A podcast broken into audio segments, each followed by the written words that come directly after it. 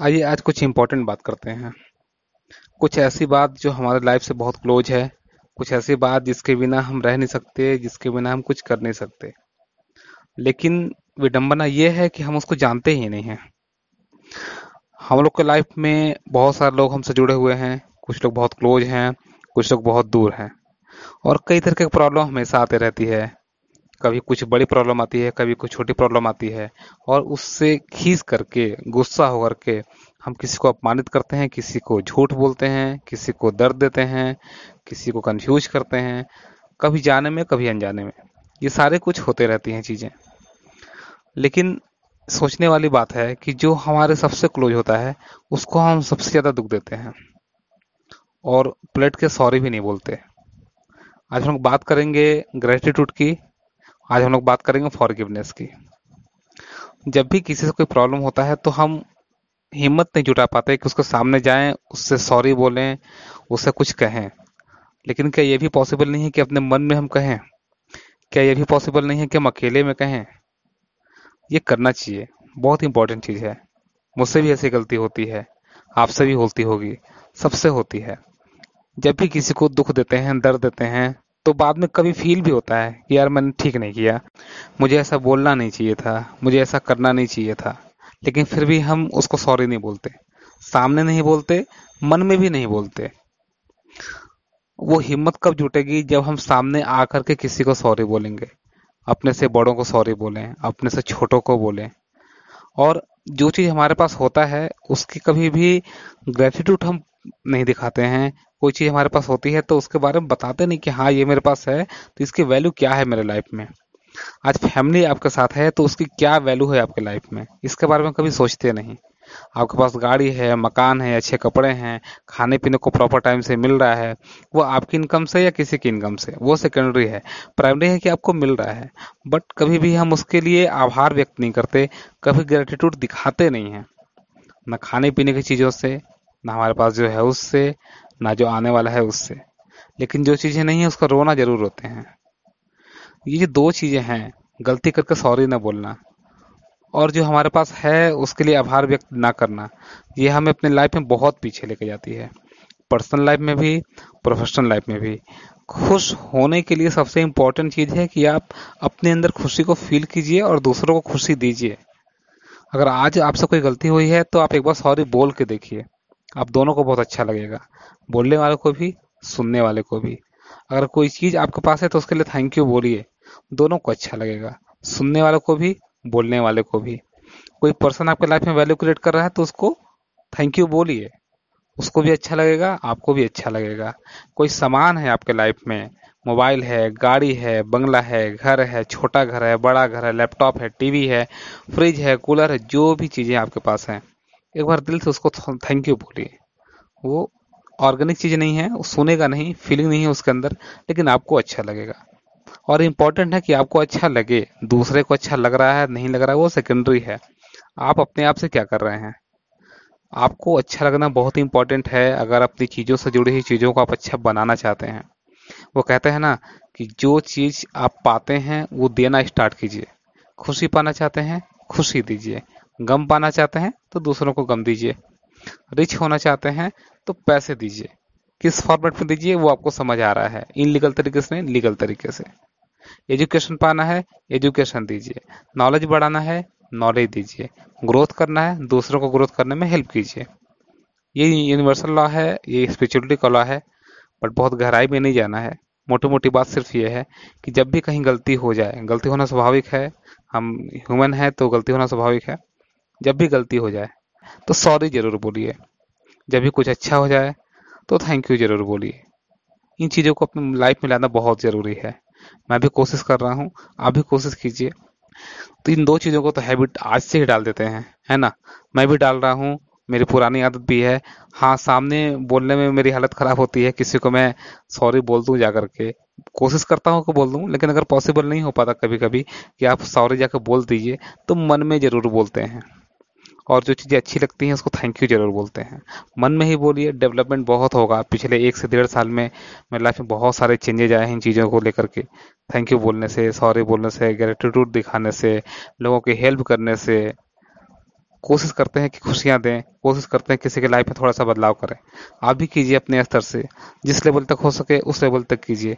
कुछ नहीं हो पा रहा है तो राह चलते हुए किसी को मदद कर दीजिए। अभी बारिश का मौसम है, आप रोड पे जा रहे होंगे बाइक से, कार से, साइकिल से, जैसे भी जा रहे हो, कहीं कहीं पानी लगा रहता है, लोग खड़े हैं, कैसे पानी पार करें। बहुत छोटी चीज़ है, उनको अपनी गाड़ी पर बैठाइए, पानी को उस पर छोड़ दीजिए। आपने कुछ एक्स्ट्रा नहीं किया, बट बहुत अच्छा लगेगा आपको भी और जो आपसे हेल्प लिया उसको भी। कोई गरीब बच्चा है, उसको पाँच रुपये का बिस्किट खिला दीजिए। आपकी लाइफ में कोई बदलाव नहीं आएगा, पॉजिटिव बदलाव बहुत आएगा। पाँच रुपये आपके चले गए, बट वो कितना रिटर्न आपको देगा इसकी कल्पना नहीं की जा सकती। छोटी छोटी चीज़ें स्टार्ट करते हैं, मैं भी कर रहा हूँ, आप भी कीजिए, देखते हैं लाइफ में कितने तक, आगे तक जाते हैं हम लोग। ठीक है, थैंक यू साथियों, नमस्कार। Welcome to the life changing words by Parma Chaudhary. आज एक फिर से नए टॉपिक के साथ मैं आपके साथ हूँ और आज का टॉपिक है छोटी सोच वर्सेस बड़ी सोच। क्या होती है छोटी सोच? छोटी सोच का मतलब हर वो थिंकिंग, हर वो माइंडसेट जो हमें सक्सेस होने से रोकती है उसको बोलते हैं छोटी सोच। वो कहावत आपने सुनी होगी कि छोटी सोच और पैर की मोच हमें कभी भी बड़ा नहीं होने देती। तो आइए इस चीज़ को समझने के लिए हम लोग पांच टॉपिक पर प्रकाश डालेंगे। जिसमें पहला टॉपिक है leave small calculation all time.